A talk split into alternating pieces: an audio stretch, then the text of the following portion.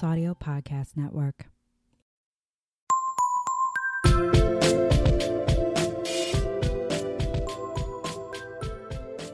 Hello, listeners. Welcome to Whining About Herstory, the podcast where two longtime gal pals swap stories about badass women you've probably never heard of, and we certainly had never heard of until now, over a bottle of wine. I'm Emily. I'm Kelly. And we're so happy you're listening today. Yes, thank you for joining us. So we got some recent feedback from one of our listeners where they had just realized that both Kelly and I are telling each other these stories for the first time. Yeah. Most weeks, this week I asked Emily who her person was. I didn't ask for details, just the name to ensure that we weren't doing the same person. But most weeks there's no conversation about who we're doing until we arrive in the studio together. So I just want to assure you, when I'm going, oh, fuck, oh, my God, like, yeah. It's real. Our reactions are one hundred percent genuine, we promise. We're genuinely just this campy and terrible. Yeah, that's, but I love you. Yep. So um, let's get started. First of all, we're going to introduce the wine we're drinking. Now, if you're a first-time listener, Kelly and I are not professional winers. We're more wine enthusiasts, amateur wine queens. Yeah, that's accurate. So we basically pick the bottles off of the cheapness and the label and the type of wine and just kind of whatever we're feeling like. This week was my turn, and I picked Lake Girl brand Pontoon Red, California red wine. And I picked it because it's got this cute girl sitting on the beach, enjoying the water, just hanging out. And that's exactly where I want to be right now. Right. But in Minnesota, it is still way too goddamn cold. Yeah. And it's, today is kind of terrible and like foggy. It's gloomy. It's foggy. Like, this would be great if it was Halloween. Right. You know, it's definitely that kind of ominous weather. So I'm just going to read the back of the label here. And normally this describes the wine. This bottle does not describe the wine at fucking all. So I'm just going to prepare you. So Lake Girl twenty fourteen Pontoon Red. Listening to the lapping of the waves against the shore and seeing the moon reflected on the water, I'm transported to the moment of my first kiss. I know I'm home when I'm at the lake. Forever Lake Girl. Oh. That's a very sexy wine label. Yeah, I really like that. It's funny because the front of the bottle looks kind of, I mean, the girl's definitely kind of sexy, but it's like more cute to me. Well, yeah, and she, she looks kind of like shy, like, you know, she's like not actually touching the water at all, but she's kind of like, oh, hee hee. Yeah, definitely like girl next door. Yeah. All right. I'm drinking out of the unpugged wine glass today. I'm drinking I'm... out of bed pugs because I was in bed until Emily showed up. And I have I have had a hell of a week, so I'm feeling very unhinged, and I'm ready to unplug from the grid of my week and just dive into this red. Well, here we go. Cheers to... What are we cheersing to? A better weekend than the week. Cheers to a bitchin' weekend. Clink. So Kelly, this this isn't the first sip she's taken. I wish we had done it on recording because it kicked her in the fucking teeth. I know. I, I took a sip and I was like, woo! It just, it has a lot more flavor, especially than the wine we did last week, which was like super mellow, almost no flavor. Yeah. And this is, this is very, pungent is not the right word because that more describes a smell to me, but like, Full-bodied. Full-bodied. Yeah. There's a lot of tannins, I'm sure. And it took its no whole idea. body and just body slammed you in yeah. the face. It's good, though. Yeah, I, I like it. I definitely am kind of craving like a steak or a burger. Right. Just like all so, bloody and gross and primal. Good red meat wine. Yes. All right. So I get to start this week. And if you've listened before, I hate starting because there's so much anxiety associated with it. I want to I want to do a good enough job where people stick around for Kelly's story. Yeah.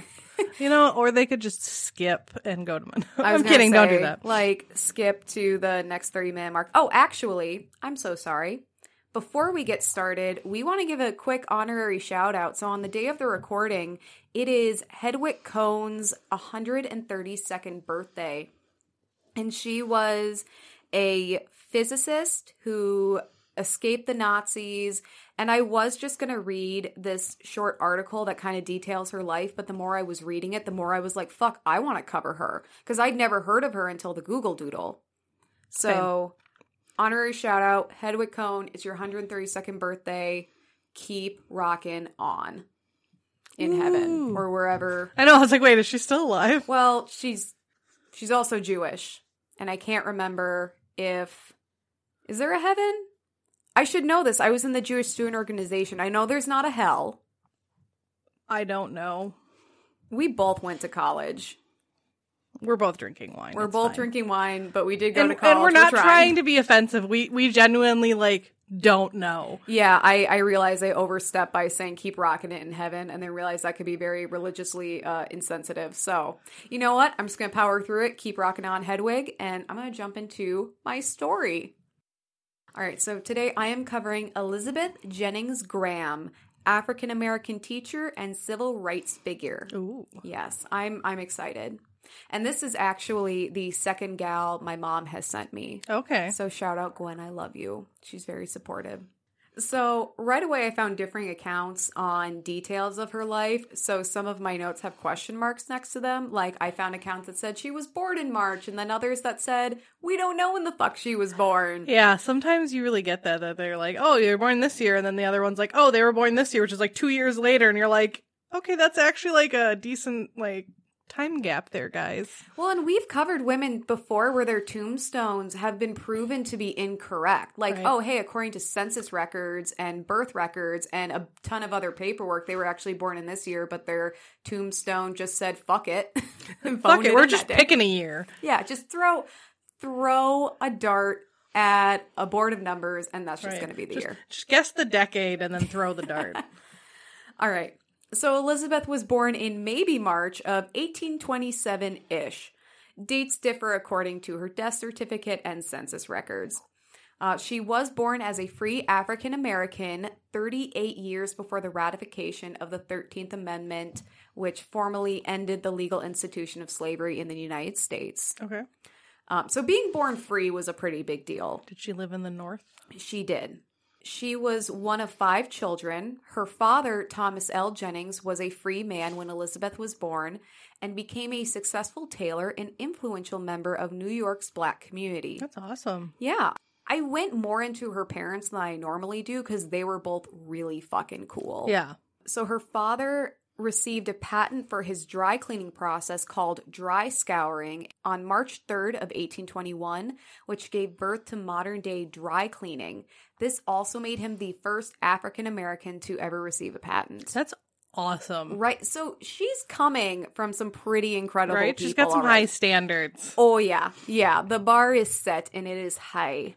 Her mother, also named Elizabeth, was born into slavery, but later categorized as an indentured servant until eighteen twenty-seven under New York's Gradual Emancipation Act of seventeen ninety-nine. So basically, this was a law that freed slave children born after July seventh, seventeen ninety-nine, but made them indentured servants until they were young adults. They still got, when they're indentured servants, do they get paid, or is it basically just another name for slaves? I, it's basically another name for slave. So my understanding of indentured servitude is that you have a contract to basically work for someone for a set amount of time. It's like decades. It I mean, can at be. least they knew it was ending. But that's it's, still terrible. No, and this is terrible. And I was thinking about it. I was like, well, I mean, I guess if I have to pick between being a slave for the rest of my life and having an end date on this bullshit, I'll pick that.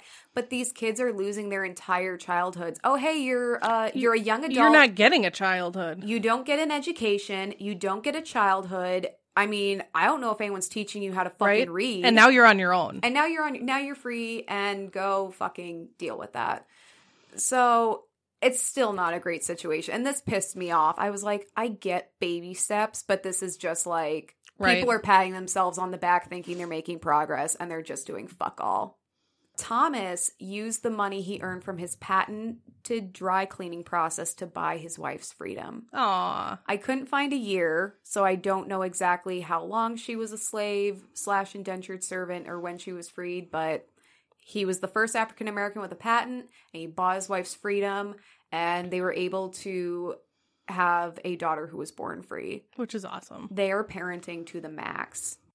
Elizabeth Senior was a prominent prominent figure in her own right.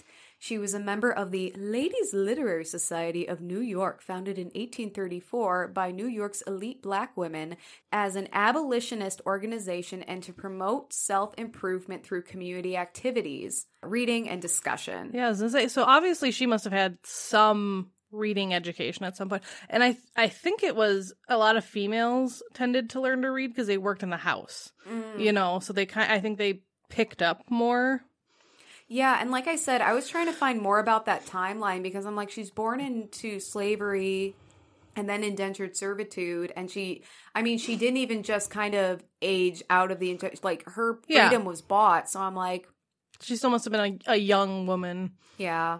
Elizabeth Senior wrote the speech on the improvement of the mind, which her ten-year-old daughter Elizabeth, who we're covering, delivered at one of the group's meetings. The speech talks about the importance of exerting the power of the mind to improve the self and the world, particularly for African Americans to overcome the prejudices of whites and to work towards abolishing slavery. Wow. So this whole group is basically, hey, we need to work on ourselves. We need to become smarter, or not smarter, but we need to educate ourselves. We need to become stronger so that we can work to overcome the bullshit that we are facing. Right. And society. Show them that, hey, we are equal to you. Exactly. And to fight for that equality, because anyone who's ever cracked open a history book knows equality is not given. Right. It is fought for, even though everyone deserves it. Yeah.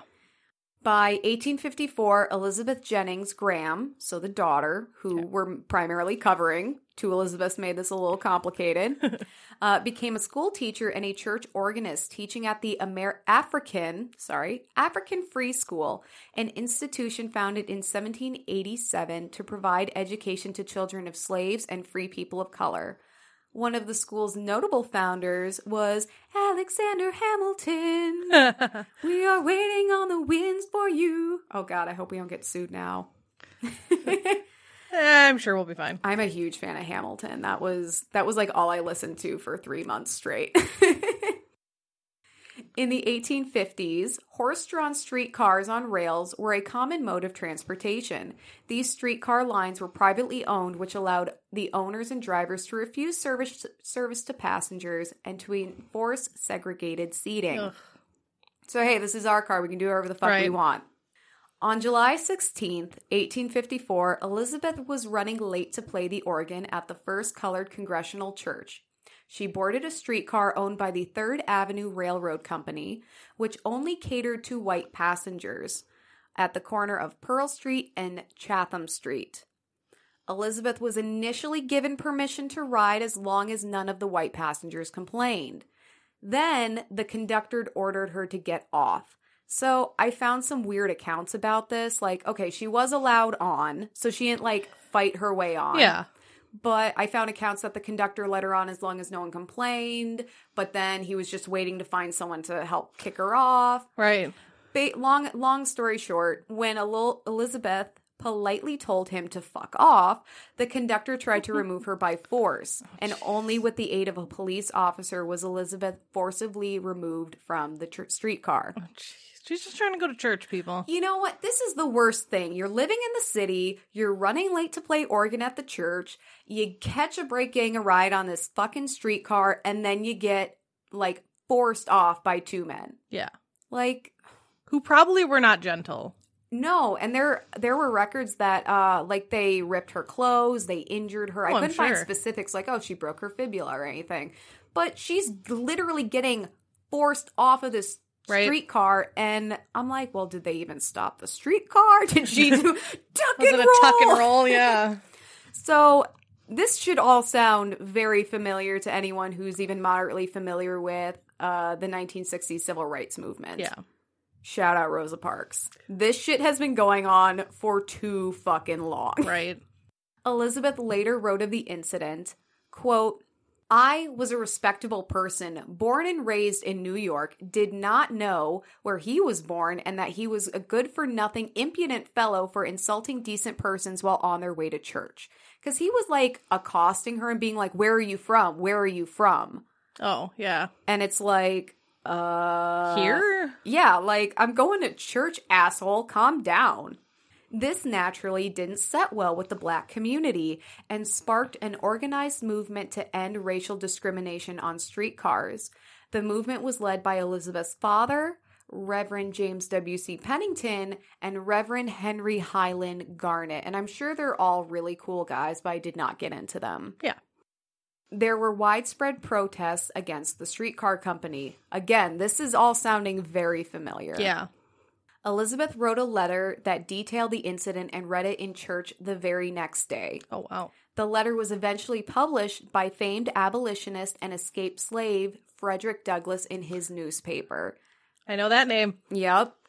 The story gained national attention, and Thomas filed a lawsuit on Elizabeth's behalf against the driver, conductor, and the third Avenue Railroad Company. Wow. Elizabeth was represented by twenty-four-year-old lawyer Chester A. Arthur, who might sound a little familiar because he eventually became our twenty-first president. Oh. Yeah. And I think um, when I covered my last gal, she had a run-in with a former president. I believe so, yes. Teddy Roosevelt. So I didn't do this on purpose. uh-huh, Maybe my mom uh-huh. did. At the time, New York didn't have any laws on segregation on streetcars. So this was a purely private policy of these streetcars. So in eighteen fifty-five, the court ruled in Elizabeth's favor, a hundred years before Rosa Parks' famous ride. Wow. Brooklyn Circuit Court Judge William Rockwell said, quote, colored persons, if sober, well-behaved, and free from disease, had the same right as others and could neither be excluded by any rules of the company nor by force or violence. So it's like, hey, if you're not bothering anyone, it doesn't fucking matter what color your skin is. Right. Like, what a novel concept. Right. If you're not, like, drunk and being an asshole, or, like, super sick and gonna, like, get everybody else sick with, like, T B or some shit. Right. You're fine. Just get on the streetcar. Right. We all got places to go. Chill the fuck out. Sit down and shut up. Oh, my God. Park it and hush it. For our for our listeners with sensitive ears. Elizabeth was awarded damages in the amount of two hundred fifty dollars, which is just over seven thousand dollars in today's money. It's not bad. It's nothing to sneeze at, but not great. I don't think that's what I don't think she would have gotten seven thousand dollars today no. if this had happened, but yeah. It's also super against the law to right? do this. Yeah. Because in this case they just proved that there was no law to back up the streetcar company. Right. So um, she was also awarded uh twenty-two dollars and fifty cents in costs, which is six hundred fifty-three dollars and seventy-three cents today. So she's making like seventy-six hundred bucks off of off of this horrible incident. While the ruling did not desegregate streetcars, Elizabeth's case set the precedent for future cases. African American activists formed the Legal Rights Association to continue fighting for equality.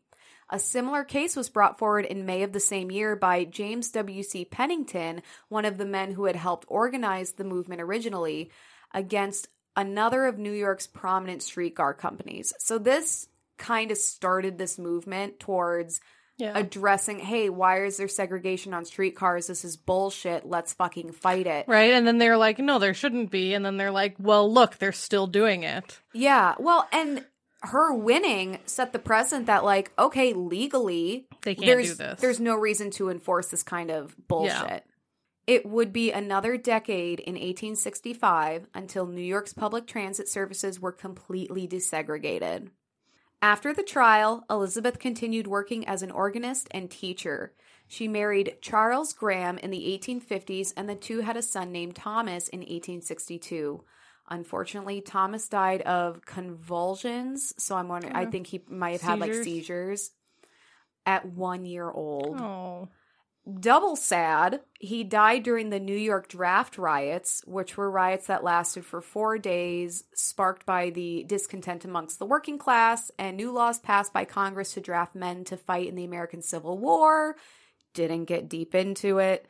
Um, Elizabeth and her husband had to seek help from a white undertaker and sneak through the streets to bury their son. I'm sure, because otherwise you're going to get caught in the riots. You're probably going to get arrested, even if you're not doing anything. Right. I mean, it's just people are, are losing their shit and yeah. being very violent. And it's not like, I mean, your son has just died. That's heartbreaking. You can't wait. I mean, they didn't know. This. These riots lasted for four days. You can't right. wait to bury him. No. That's and nor would you want to. Like, that's terrible. Yeah. So it, that was just kind of sad. And then her husband died four years later in eighteen sixty-seven. Aww. So I'm just hitting you with the sad. Thanks. In eighteen ninety-five, Elizabeth operated a kindergarten for African-American children out of her home at two forty-seven West forty-first Street. Shout out to forty-first Street, because that's the street Kelly and I used to live on. Heck yeah! Not in New York no. or anything. Minnesota. In Minnesota. So that just made me smile. Like, whenever I can find little connections, kismet things like that, it makes yeah. me happy. Especially after, like, three hits of sad. Yeah, you're like, yay, little little ray of light. Uh, she continued operating the school until her death on June fifth, nineteen oh one. So she really took it upon herself to take on kind of her parents' mission. Yeah. To help support and strengthen the Black community. And yeah. so she oh, yeah. had the school running it out of her own home. She was a teacher for many years. Elizabeth was buried in Cypress Hills Cemetery in Brooklyn with her son and husband. And now I have what I titled Legacy in all caps. I had a lot of trouble finding information on Elizabeth, and it's probably because the first biography on her wasn't published until, do you have any guesses on the year? Mm, sixty-one. nineteen sixty-one. Okay.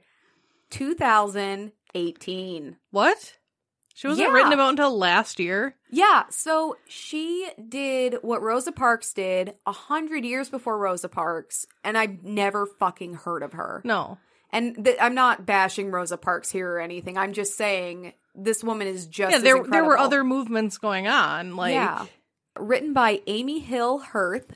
Streetcar to Justice, How Elizabeth Jennings Won the Right to Ride in New York, was intended for adolescent and adult readers. So but it... It's more accessible that way, which I really yeah. like. Did not buy it. Have not read it. I recommend you check it out. And let me know how it is. And if I sh- if it's worth the, worth the, worth the money. In two thousand nineteen, Shirlane McRae, and I apologize if I'm saying that wrong, the First Lady of New York City, announced there would be a statue honoring Elizabeth erected near Grand Central Aww. Terminal. So she's still being remembered today. Good. Finally. And then I am ending on the cutest note ever. Okay. So I'm definitely trying to keep it upbeat this week. We have had some downer stories. Yeah, thanks. In two thousand seven, New York City co-named a block of Park Row Elizabeth Jennings Place after a campaign by third and fourth graders at P S three sixty-one. This had been attempted before in the nineteen nineties but was not successful. One student said, quote, "She's an unknown hero that helped our state."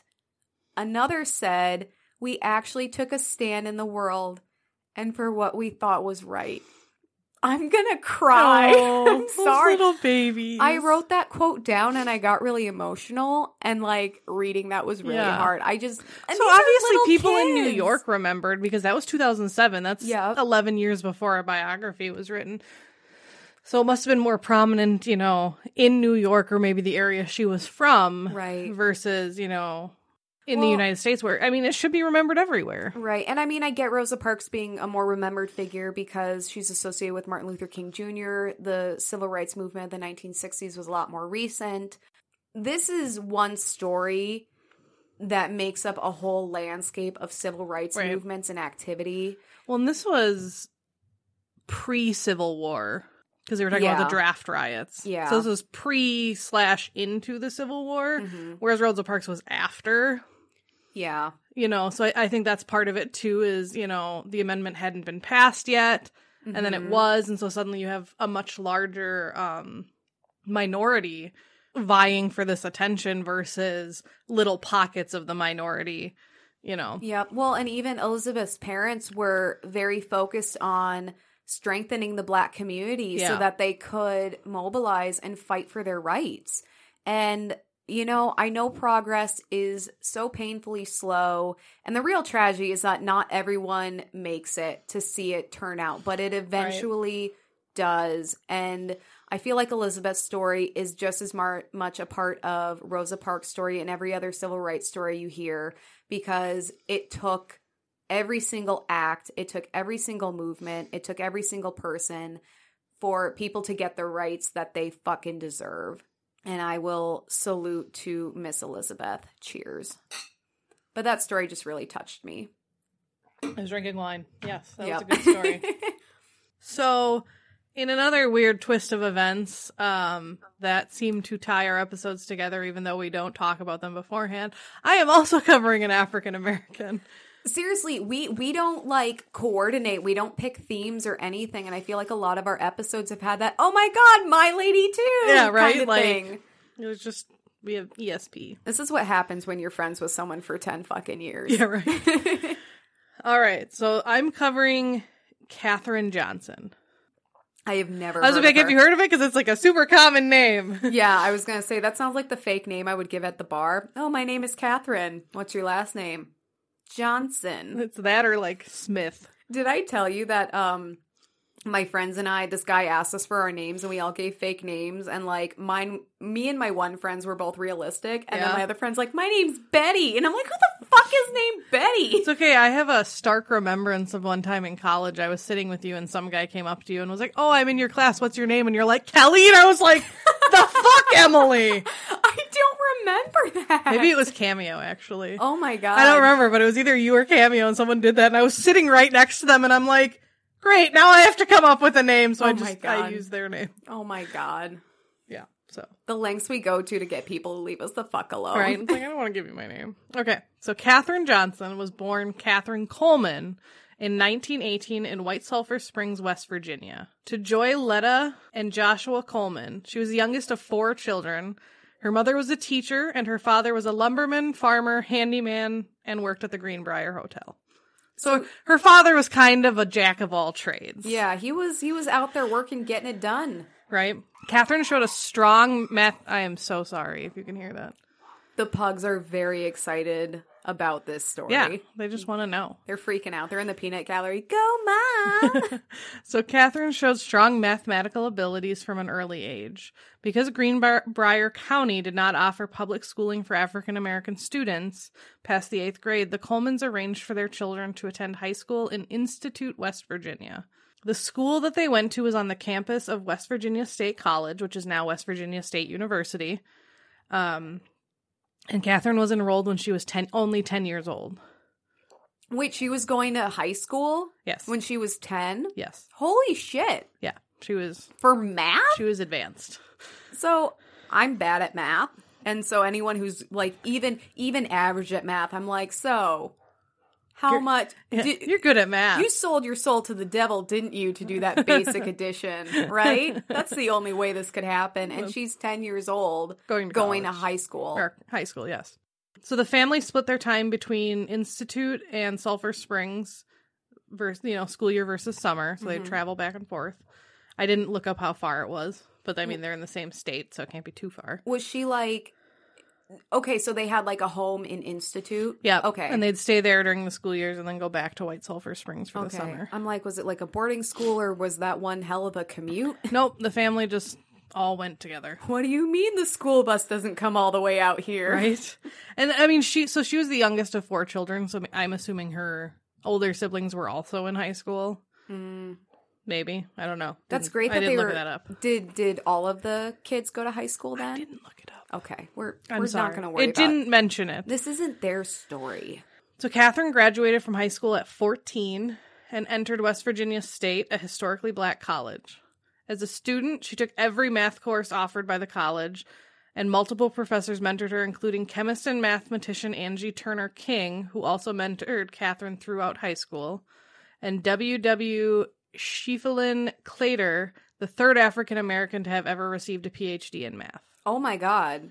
So, so those, those were her tutors. She's being held up by legends. Yeah. This is awesome. Um, so Clater, the the P, the third P H D receiver, um, actually went and added new math courses just for her. Oh my god. Because she was that advanced. Um, we need to make new math for you because you are blowing our minds. Right? She gradu- She graduated summa cum laude, or however you pronounce that. I think it's summa cum laude. And ni- in nineteen thirty-seven with degrees in mathematics and French at the age of eighteen. Was she just like, oh, you know, I need to break up all this math. I'm going to learn some French. Yeah. And so she graduated at eighteen when most people are just starting college. Yeah. Oh my fucking. Right? Okay, I I don't care, like, if this happened today. This is insane. But especially for back then with all of the barriers in her way. Yeah. Like, because she wasn't even supposed oh, yeah. to be able to go to high school, for God's sake. Yeah, right. Like, her family was like, no, we're going to give you this opportunity and move to a different city so right. you can do this. Um, so she was later handpicked to be one of three black students to integrate into West Virginia's graduate school. Um, and some people, most people would consider that, um, the life's, their life's most notable moment, mm-hmm. but it's just one of several breakthroughs that Katherine, that marks Katherine's long and remarkable life. She's just fucking getting started. Right. Bring so, it on. Her being handpicked happened when the court, court ruled that states that provided public higher education to white students also had to provide the same education to black students. This could be satisfied by either establishing black colleges and universities on their own or by admitting black students to previously white-only universities. So states kind of had their choice. Okay. Um, as but, long as everyone was getting the same level of education. Yep. But I mean, this whole separate but equal thing, right. we know how that shit plays out. Uh, West Virginia decided to quietly integrate its graduate students in nineteen thirty-nine. West Virginia State President Doctor John W. Davis selected Katherine and two male students as the first black students to be offered spots at the state's flagship school, West Virginia University. Katherine left her teaching job that she had. Did I mention that? She went on to teach. Oh, no. Sorry. So- I must have skipped that note. So after she graduated at eighteen, she went on to teach. Um, in Marion, Virginia, at a black public school. What the actual fuck? Sorry, I must have skipped that line. So this is a few years after that. So she's been teaching for a few years, and now they're... Oh, I've got some work experience under my belt. I'm going to go break the barriers well, and of she was, college. She was selected. She, yeah. She was one of three. Um, so she left her teaching job and enrolled in the graduate math program. Obviously. What, either she, that or French, you know. Wait, you mean she wasn't a creative writing major? No, that's a useless major. Oh my God. I'm Shots kidding. Fired. I'm kidding. I mean, I do have a podcast. So at the end of the first session, however, she decided to leave school after becoming pregnant and choosing to focus on her family instead. Valid choice. Um, she was married at the time. I forgot to mention that. Actually, it wasn't in my notes, but she did get married. Can I, can I side note? Can I like get up on my yeah. little soap Bechtel box here? Yeah. I mean, not that it matters that she was married. Sorry, I should say that. Yeah, no, you're you're right. It totally does. But she doesn't. was. Yep. But this, I feel like there are a lot of misconceptions about feminism, that it's about women just abandoning the home, hating men, burning their bras, and like right. going to turn the patriarchy into a matriarchy where women rule. And it's not about that. The core of feminism is choice. Right. If you want to be a stay-at-home mom, if you want to be... a homemaker, that is a fucking valid choice. Right, and if if men can choose that, women should be able to freely choose that too. And men should be able to choose that too because they're expected to be out working. Yeah. They can stay at home too. Like, these are all necessary functions we need in our lives, and it doesn't matter if you're a man, a woman, non-binary, gender, like it doesn't fucking whatever matter. You are, you should be able to do whatever you want. Exactly. So I just want to point that out. Yeah. It's a pet peeve I have about, like, the oh, view and on I agree. Feminism. And I mean, there are some extreme feminists that are that way, that are burn the bra, let's make, you know, the men suffer if we've suffered. There are some of those women, and unfortunately, sometimes they're heard the loudest because they're the most controversial. But the core of feminism and the main movement is not that. Right. I wouldn't even call those people no, feminists. No, but they call them, you know. Yeah. But yeah, it's it's all about choice. So if you want to go out there and work and focus your on your career instead of family, valid choice. If right. you, you know, want to... And she chose, she was like, no, if I want to go take, home. Yeah, if you want to take some time to focus on your family, if that's all you want to focus on, dude, fucking get it, girl. Right. We love you and we support you, whoever you are. Whoever needs to hear this, we love you. We love you. But not in a creepy way. No, totally, yep. totally not creepy. Uh, so she left after the first session... She eventually did return to teaching when her, th- so she had three daughters over the time period. And then once they got a little older, then she went back to teaching. Okay. So my she, mom did she that. stayed, she stayed a stay at home mom for a little while. My mom did that. She was working at a library and then uh, took some time off when I was born. Yeah. And then she went back and was a, she was a preschool teacher. She was a substitute teacher because then she was on my schedule. Yep. But yeah, I mean, valid choices. So she stayed a teacher until about nineteen fifty-two, and that was when a relative told her about open positions at an all-black West Area computing section at the National Advisory Committee of Aeronautics, so N A C A. What is what is that? So you're It's the predecessor to NASA. Oh. Okay. So there's yeah. a there's an opening at pre-NASA. Pre-NASA. Baby NASA. Yep, and it was an all-black section. In the nineteen fifties, pre-NASA yeah, fifty-two had yeah, a... it was all black West Area computing section. That's crazy. So they to just me. had a section that was for black people. Wow. Yep. So, so this was in Langley. It was a laboratory in Langley, and it was headed by fellow West Virginian Dorotha Vog- Vaughan, Vaughan, who I also believe was black. I didn't look her up, but I think I read somewhere that she was also black. Maybe we'll tell her story sometime. Yeah. Katherine and her husband, James Goble, there we go, we got to the husband finally, um, decided to move the family to Newport News to pursue this opportunity, and Katherine began working at Langley in the summer of nineteen fifty-three. I did read that she had applied previously, she, that she had actually applied in nineteen fifty-two, but all the spots had been taken, so she applied again the next year and then actually got in. Okay. Um, I'm like, wait, they don't want someone who graduated from college at right. eighteen. No, it was just teaching. They were like, oh, we don't have any spots left. Sorry. Yeah. According to the one. to an oral history archived by the National Visionary Leadership Project that states, at first, she worked in a pool of women performing math calculations. Katherine has referred to the women in the pool as virtual compu- quote computers who wore skirts. Oh, my God. Their main job was to read the data from the black boxes of Plain and carry out other precise mathematical tasks. Then one day, Katherine and a colleague were temporarily assigned to help the all-male flight research team. Katherine's knowledge of analytic geometry helped make quick allies of male bosses and colleagues to the extent that, quote, they forgot to return me to the pool, end quote. Oh, my God. I know. you're, well, you're ours now. You're with us. Yep. We need while, you. While the racial and gender barriers were always there, Katherine says she ignored them. Katherine was assertive, asking to be included in editorial meetings where no woman had gone before, and she simply told people that she had done the work and that she belonged. Good for her. And just the confidence to have that sense of authority and like, right. no, I fucking deserve to be here is something I would kill for. Right. Because I am, I'm so like meek, especially yeah. a professional setting. I'm like, oh, okay, whatever you say, like no big deal. And that's something I'm trying to work on. But she's in there and she's like, she's like no, I, I belong here just as much as you. Yeah. Tell, tell me I don't. I right. dare you. Bring it on. So to kind of backtrack a little, because that was all a quote. So she, she worked as the computer from nineteen fifty-three to nineteen fifty-eight. I hope that was on her resume. I know, right? Computer. Computer who wore a skirt. Can you tell me more about this? Right. So then she was um, reassigned to the, the the male group, which was called the Guidance and Control Division of Langley's Flight Research Division. So staffed by white male engineers. And in keeping with state racial segregation laws and federal workplace re- reg- segregation introduced under President Woodrow Wilson in the early twentieth century, Katherine and the other African Americans and women in the computing pool were required to work, eat, and use restrooms that were separate from those of their white peers. Bullshit. Their office was also labored, labeled as the colored computers. Yeah. You know, if it wasn't racially charged, that sounds like kind of a neat name. Right. But it's obviously inappropriate, and that yeah. sucks.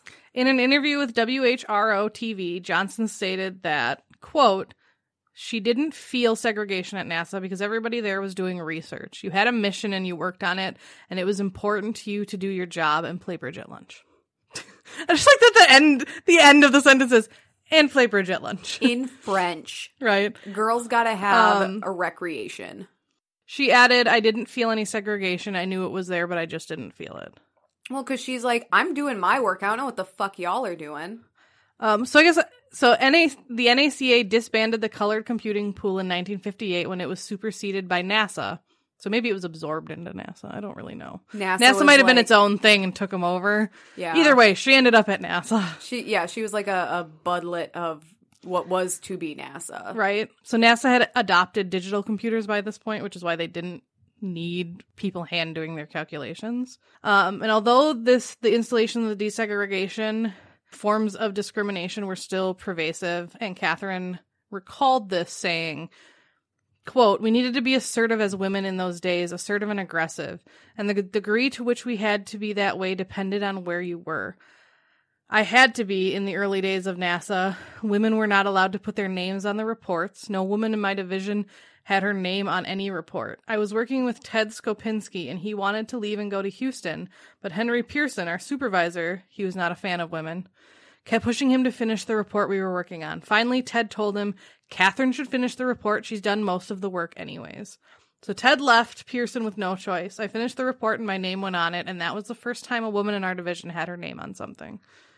That is insane because, you know, a lot of the women we cover have been either forgotten or intentionally erased by history. Right. These women not being able to take credit for all of their work. I mean, no wonder they're fucking hidden figures because we don't even have the paperwork. Speaking of that, it'll come later in my story, but she was actually in a, f- a book that and then a film called Hidden Figures. W- was it the most recent Hidden Figures? I think so. Oh my God, I feel really dumb right now. I should have recognized I her name because that movie was a really big so. deal. Yes. I don't know. I'll get to it later when it says the year. I'm I'm skipping ahead. I'm sorry. So in nineteen fifty-six, James Goble, her husband, died to, due to an inoperable brain tumor. Oh. So sad. Yeah. Um, however, in nineteen fifty-seven, Katherine Johnson's life changed. And at that same time, the Soviets just happened to launch the Sputnik satellite. Oh, snap. It's getting real. Yep. So in nineteen also in nineteen fifty-seven, Katherine provided some of the math for the nineteen fifty-eight doc document Notes on Space Technology, a compendium of series of nineteen fifty-eight lectures given by engineers in the Flight Research Division and the pilot the pilotless Aircraft Research Division. And take a deep that breath. That was the entire name. That's how you get your word count. Right? Um, engineers from those groups formed the core of the Space Task Group, um, which was the N A C A's or NASA's first foray into space. And Katherine, who had worked with many of them since coming to Langley, came along with the program. Literally, that was in quotes, just came along with the program. She's, she's a part of the package. You need her. So then it says, yeah, as the N A C A became NASA. So, yeah. Okay. She did trajectory analysis for Alan Shepard's May nineteen sixty-one mission on Freedom seven. So I think that was the mer- first American in space. I think. I recognize the name. You know, this is a Herstory podcast. Sorry. We don't care about the his. No, I'm kidding. America's, yeah, it says America's first human space flight. Oh Woo! My God. I should have okay. waited. I should I should have waited, yeah. In nineteen sixty, she, en- she and engineer Ted Skopinski co-authored. So this is the name of their paper that we... So we talked about in her quote, determination of the azim- azimuth angle of burnout for placing a satellite over a selected Earth position. Is it azimuth? No. A Z I M U T H. So it's an azimuth. azimuth? Sure. You azimuth know, angle. All words are made up and we can pronounce them however we I'm want. I'm one glass of wine in yeah. without dinner. Don't I don't was, question me. We we had to start recording a little early. Normally Kelly and I are kind of like more relaxed and we've had our first glass of wine, but due to scheduling issues, we're just pounding it down and getting the shit done. Fuck yeah. All right. So this this was a report laying out the equations describing an or- orbital space flight in which the landing position of the spacecraft was specified. Because if you didn't know this, originally when they launched things into space, they just kind of let them land wherever. And they were like, oh, we'll just go and recover them. I mean, they usually tried to get them in the ocean, but... Yeah.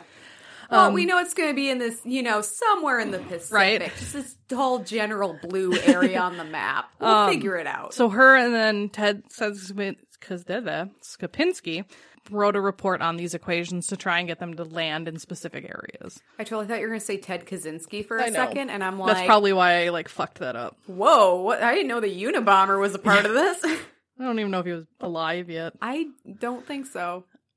Right? Um, so, as we mentioned, it was the first time a woman in the Flight Research Division had received credit as an author of a research report. During this time, she also plotted backup navigation charts for the astronauts, astronauts to take with them in case of electronic failures. So she's helping sweet. keep them safe. Yep. So jumping ahead to nineteen sixty-two, as NASA prepared for the orbital mission of John Glenn, Katherine was called upon to do work that she would become most known for. So this is her peak. This yes. is it. This is what all of her badassery is leading right? up to. So the complexity of the orbital flight had required the construction of a worldwide communications network, linking tracking stations around the world to I B M computers in Washington, D C, Cape Canaveral, and Bermuda. Did she create the internet? No. Is that what this is? Just listen. Okay. The computers had been programmed with the orbital equations that would control the trajectory of the capsule in Glenn's Friendship seven mission, from blastoff to splashdown. See? Oceans. Okay. But the astronauts were wary of putting their lives in the care of the electronic calculating machines, which were prone to hiccups and blackouts. Because computers are terrible. As part of the pre-flight checklist, Glenn asked the engineers to, quote, get the girl. Katherine, he wanted her to run the same numbers through the same equations that had been programmed into the c- computer, but do it by hand on her desktop mechanical calculating machine. If I, she, this is a quote from John Glenn. If she says I, they're good, we're good. I love that he's like, fuck the computers, get me Katherine, because she is yep. the only one I can trust to get this shit right. Yeah, it says Katherine Johnson remembers the astronaut saying, then I'm ready to go. Like, if if she calculates it to be the same. That's incredible. Yep. Like, I can you imagine someone today being like, hey, I did this on my cell phone calculator, but can you do it on some paper by hand? Because I want to make sure it's right. right. You do, like, that's completely oh, yeah. inconceivable. This is insane. This is what, so biography dot com states that these calculations were, quote, far more difficult calculations to account for the gravitational pulls of celestial bodies, end quote. Author Margaret Lee Shelterly, who's the person that wrote Hidden Figures, okay, stated, so the astronaut who became a hero looked to this black woman in the still segregated South at the time of one, as one of the key parts of making sure his mission would be a success. She added that in a time where computing was women's work and engineering was left to the men, it really does have to do with us over the course of time, sort of not valuing that work that was done by women, however necessary, as much as we might, and it w- it has taken history to get the perspective on that. You know what I love is that math and STEM is is very much seen as the realm of the realm of men, right? And the, I mean, there are a lot of people though that are like, we need more women in STEM. I mean, we do. Here's the thing: we need to encourage women to pursue STEM if they're interested, and we need to allow those opportunities. Yeah. And the thing is, we need to encourage men to be able to go into whatever field they want as well. Exactly. Like, it, they don't have to go into math or science or, or business, you know, if they don't want to. If they want to be an artist or a theater major, let them. Go for it, dude. But I love this idea that calculation was, quote unquote, woman's, woman's work. work. Yeah. I'm like, what? Since when? That's, well, I know. That's insane. So, in case you didn't know, John Glenn's flight was a success. Oh, thank God. And it marked a huge turning point in the competition between the United States and the Soviet Union in the space race. When someone asked her to name her greatest contribution to the space exploration, Katherine talks about the calculations that helped cinch the Project Apollo's lunar landing. So, not only did she, like, make sure John Glenn went into space, she also actually helped with landing on the moon. Oh my God. So we wouldn't have gotten into space. I mean, okay, I get a lot of people were working on it. Yeah, and it this. wasn't just her, but she was kind of one of the forerunners. Yeah, but she was also completely erased. Yeah. Almost completely. Almost. Um, they tried. So yeah, so she, she helped with the calculations that helped sync Project Apollo's lunar lander with the moon orbiting command and service module. She also worked on the space shuttle and the Earth Resources satellite and authored or co-authored twenty-six more research papers. Good God. She retired in nineteen eighty-six after thirty-three years working at Langley for NASA. She said, I loved going to work every single day. See, um, that would be such stressful work for me because you get one number wrong and that dude's fucking dead. Yeah. The astronauts are all, it, it, it doesn't turn out well. But I... I mean, it, it seemed like she was had this natural ability, yeah. and then she worked really hard at it. Oh, That's, yeah. And she, she definitely loved did. it. That's incredible. So we are now into my legacy Ooh. portion. Legacy. Um, so in twenty fifteen, at the age of ninety-seven, Katherine added another extraordinary achievement to her long list. President Obama awarded her the Presidential Medal of Freedom, America's highest civilian honor. Oh, there's actually Katherine. a really there's actually a really cute picture of her with like the medal on, and like Obama's kissing her cheek. Oh, yeah, Katherine. It's like, oh, she's like this little old lady. Well, and I love that she was, you know, she's a a black woman working with all of these men. They're trying to be like, no, you don't get to put your name on the paper. And she perseveres. And well, I like that the one man was herself. like, no, just fucking let her. Yeah, no, and I mean, that's great that she had people around her that could respect, like, she's really good at right. this. What but the she fuck also, is wrong she with also you? Knew that she had to stand up for herself. Exactly, but then she lived long enough to not only be I recognized know. for I that, think but, she's still alive. But recognized to be the, to meet... the first African American president. I know, that's amazing. Oh my God, I'm gonna so, cry. These I know. stories are gonna make me cry. Here's other things. Um, in twenty sixteen, a new forty thousand square foot building was named the Katherine G. Johnson Computational Research Facility, and was formerly dedicated at the agency's Langley Research Center in Hampton, Virginia. The facility officially opened its doors on September twenty seventeen, and she was able to attend the event, which also marked the fifty-fifth anniversary of Alan Shepard's historic rocket launch and splashdown, a success Johnson helped achieve. Aww. I know. At the ceremony, Deputy Director Lewin said about Katherine, "Millions of people around the world watched Shepard's flight, but what they didn't know at the time was that the calculations that got him into space and safely home were done by today's guest of honor, Katherine Johnson." During the event, Johnson also received a Silver Snoopy Award, often called the Astronauts Award. NASA, NASA stated that it is given to those who have made outstanding contributions to flight safety and mission successes. That's. I'm so glad she's being recognized for all of right. this. We're not done yet with her. Oh my God, keep give it to me. Achievements. Give it to me. So she has been portrayed in the media. The highly acclaimed film Hidden Figures, released in December twenty sixteen. Okay, so this is the yep. movie I was thinking of. I did not see it. Was based on the nonfiction book of the same title by Margaret Lee Shelterly, which is the woman I quoted earlier. Right. Um, which was published the year earlier. So that was published in twenty fifteen. It follows Katherine and other female African-American mathematicians, Mary Jackson and Dorothy Vaughan. So see, she was black. I was like, I knew it said somewhere in there. we, um, we who got worked there. At NASA. Taraji P. Henson plays Johnson in the film. Appearing alongside Henson at the eighty-ninth Academy Awards, Katherine received a standing ovation from the audience. Was she the one who was actually at the award ceremony? Yeah, she was like okay. in a wheelchair. Right, yeah. I, re- I remember seeing that, and I just, I couldn't and remember I think it was which like, of the women it was. I saw a picture, and I think it was like her, Michelle Obama, I think the woman that played her, and then like two other like famous black women, and it was just like this very powerful photo. Right. I'll put it up on the blog. It was beautiful. I'm going to cry. This yeah. is all very touching. It, I know.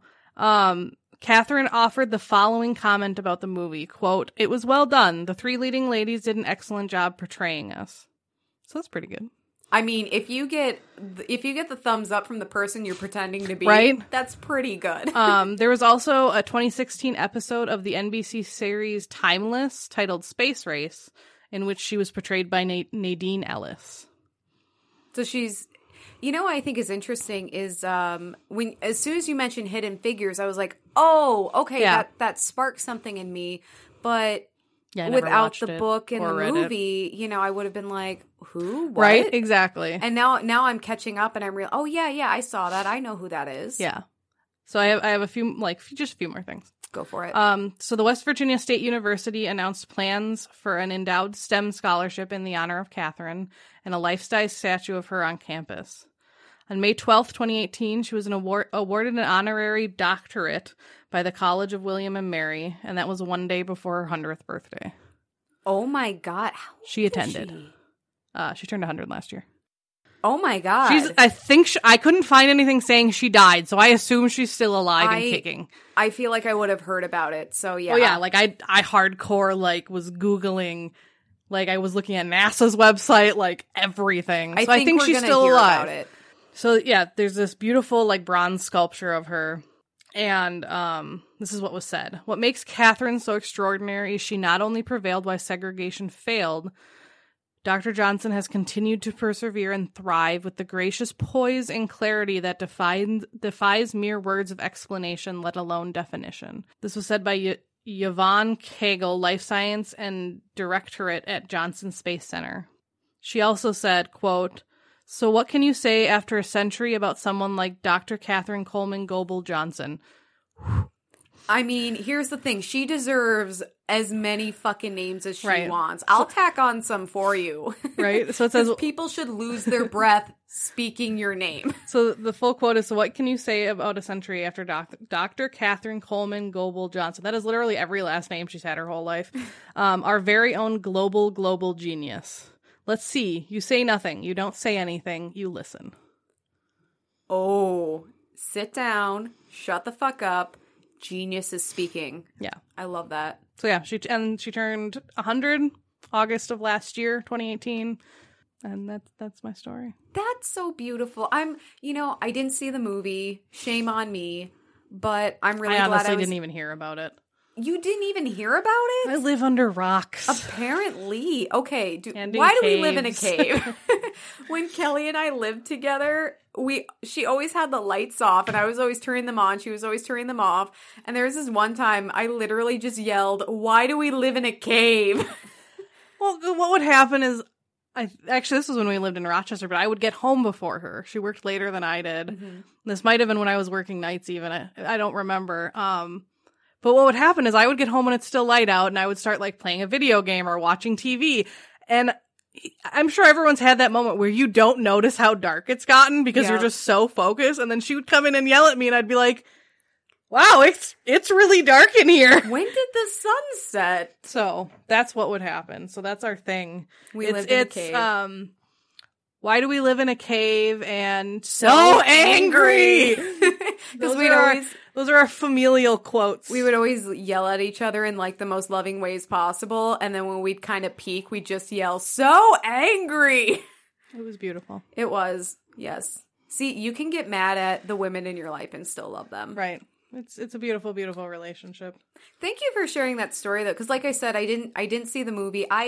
I struggle with those very deep emotional movies because I'm a crier. Oh, I and know. I just, I rarely have the energy to knowingly walk into a cry. Right. So it was really great to hear her story from you and then yeah. to be, oh shit, I know what you're talking about. Yeah. To be like, oh, I have heard of this person. I just didn't realize it. And I love the synergy we had both talking about women of color who segregation, who broke down barriers because they're like, fuck this shit. Right. Yeah. Thank you. You're welcome. Well, we ended on a pretty high note, but I'm going to keep the thankfulness going. So at the end of every episode, Kelly and I share something we're thankful for. These are my per- least favorite part. This is my favorite part, but it's particularly helpful when we have kind of downer stories. Yes, I so, agree. So, um, Kelly, would you like to go first or would you like me to go uh... first? No. Yeah, no, you go first. Okay, I'll go first. So um, I'm not going to go into details. I have had a hell of a week, and I just kind of feel like dying. And I uh, I work with a life-drawing class, and I, I modeled this last week, and I went in, and I didn't fucking want to be there because I'm like, I just want to go home, curl up in a ball, and will myself to die. I just, like, want to disappear. So I went in, and the whole group, they're all so welcoming and nice, and I started Aww. posing, and I, it's a very expressive work, and at the end of it, I felt so much better. It was very calming and peaceful, and everyone's like, wow, your poses were, like, really good and expressive. I'm like, well, you can thank all of the frustration and You can thank angst. my anger. Yeah, you can thank my angst. So I'm really thankful for that group. I'm really thankful for that opportunity to get out and express myself and feel better, and Aww. for that, for those people in that environment. Aww. So that really helped me get through my week without just imploding. Yeah, that's good. I, I you can't implode because we had an episode to do. Yeah, I mean, that's the other thing. I'm like, oh, I can't just explode because I not now you can. Kelly. I mean, I mean, you have to be back like next week, but I'll just I'll you just, can like, explode reform. in in the meantime, yeah, and then reform by the next episode. Yeah, I'll I'll just Avengers Infinity War now, and then Avenger, Avengers Endgame, fingers crossed, by next week. Okay, sounds like a plan. Awesome. Um, I'm gonna. I'm I'm not. I, I, I'm open about my mental health, but this week I'm going to thank my therapist because I haven't seen him in a really long time. Partially because I was doing okay, partially because, goddamn, I work a lot, and trying to like fit that in and still like work was not working out for my schedule for a while. Mm-hmm. Um, so yeah, it was just, there's been a lot of thing, different things going on in my life, and it was just really nice to actually like see him and sit down and like work through things. Cause some of it was just not even like him helping me, but it was just me being able to talk things out with someone. It's huge. Um, it was great. And I left feeling that, that was the first psych appointment that I haven't cried at. And it's not that I like intentionally cry. It's just that I think like all my emotions come to the surface when I'm talking to him. Cause I'm just talking about, you know, obviously what's going on in my life, mm-hmm. that I, every single session except this last one, I have cried. Well, and when you're in the moment of a very stressful time, you are so focused on getting it done. Like I've I've had phone calls this week where I'm like, I just want to cry, but I can't because I yeah. gotta I gotta suck it up. I gotta focus. And I gotta get this shit done. Yeah, so and I cry at my psych sessions. Yeah, and it's not until later where you're really reflecting on an event where you're like, oh my god, I'm I'm, I'm just gonna cry about it. Yeah, I'm giving myself permission to feel this. But yeah, to the full so it, was, intensity. It was like a big breath of air, and it was it was nice. I'm really proud of you. Choosing to go back to therapy is a really big deal, and the fact that you're taking care of yourself and your mental health is something that everyone should applaud. Well, and the fact that I could have easily not gone, because it's been like a month to a month and a half, and I could have easily just been like, meh, I'm not going to go back. Exactly. It's, but it's I was like, easier no, to not I should do go it. back. Oh, yeah, it definitely is, because I mean, I the therapist I see is someone that a friend recommended to me that she had seen for similar problems. And she gave me his phone number, and I t- it seriously, just due to fear and stuff, took me like three months to call him because I was so afraid of going back to therapy. Not like for any rational thing. It's just that I have anxiety, and my brain is like, terrible things are going to happen. You know, like he's going to tell you your whole life's a lie, which as someone who studied psychology, that's not what therapists do. Right. But that's how powerful uh, mental illness can that's be. That's how anxiety works. Well, and, you know, it's like, I struggle with anxiety, too. I'm not trying to, like, blow up your spot no. or anything. Just sharing. My problems are just as valid as your problems, Emily. Aw, and your fa- problems are almost as valid as mine. No, I'm Aww. kidding. Your problems are just as valid as mine. But um, people will say, well, you're overreacting. You're That doesn't make sense. Oh, honey, I fucking know right? it doesn't make sense. That's the worst part about it, because I'm very self-aware that none of what I'm thinking or feeling makes right? any goddamn sense. And yet here it is. Yeah. And here I am, unable to move past and it. And that's literally what makes it anxiety versus just worrying about something. It's right. It's the fact that you know it's irrational. It is an irrational fear that you just cannot get over. Right. And I was talking to Justin about that once about something, and he's just like, it sucks to know that no matter what I say and no matter how rational I am, you know, he's like, I'm not going to be able to convince you to calm down because your brain isn't being rational. I'm like, yeah. Trust me, I know. Oh, yeah. But it's nice to know that he, even though he doesn't struggle with it, he understands as much as he can. Exactly. He's, he's... doing his best to be yeah. supportive of you. And it's great that you have people in your life who do support you. I, I mean, same for me. You support yeah. me. I, yeah, I was going to say, we support each other. Yeah. So cheers and thanks to all of that. Cheers. Clink. More wine.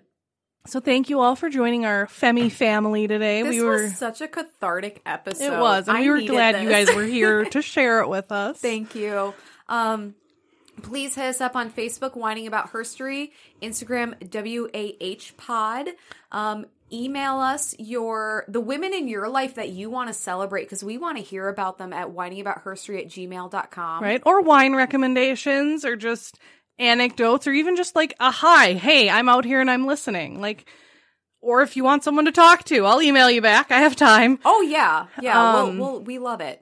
And then check out our blog, um, whining about herstory dot com. I post a little synopsis every week, and I'm trying to do profiles, even though I totally missed my Virginia Woolf one. But shh. Virginia Woolf is a queen, and I love her. There's just so much. There's act- so much there. Oh, she is an incredible figure, and I actually, I was doing, a, I did a lot of reading of hers, and then papers when I was in college, to the point where a couple of birthdays ago, my friend gave me a postcard with her picture, and Aww. then wrote on the back, like, to your, to your uh, past life lesbian lover. Cute. And I'm like, yeah, I kind of love Virginia Woolf. But yeah, so check all those out, you know. We'd love to hear from you, and thank you so much for joining us today, and please have an empowered day. Bye. Bye.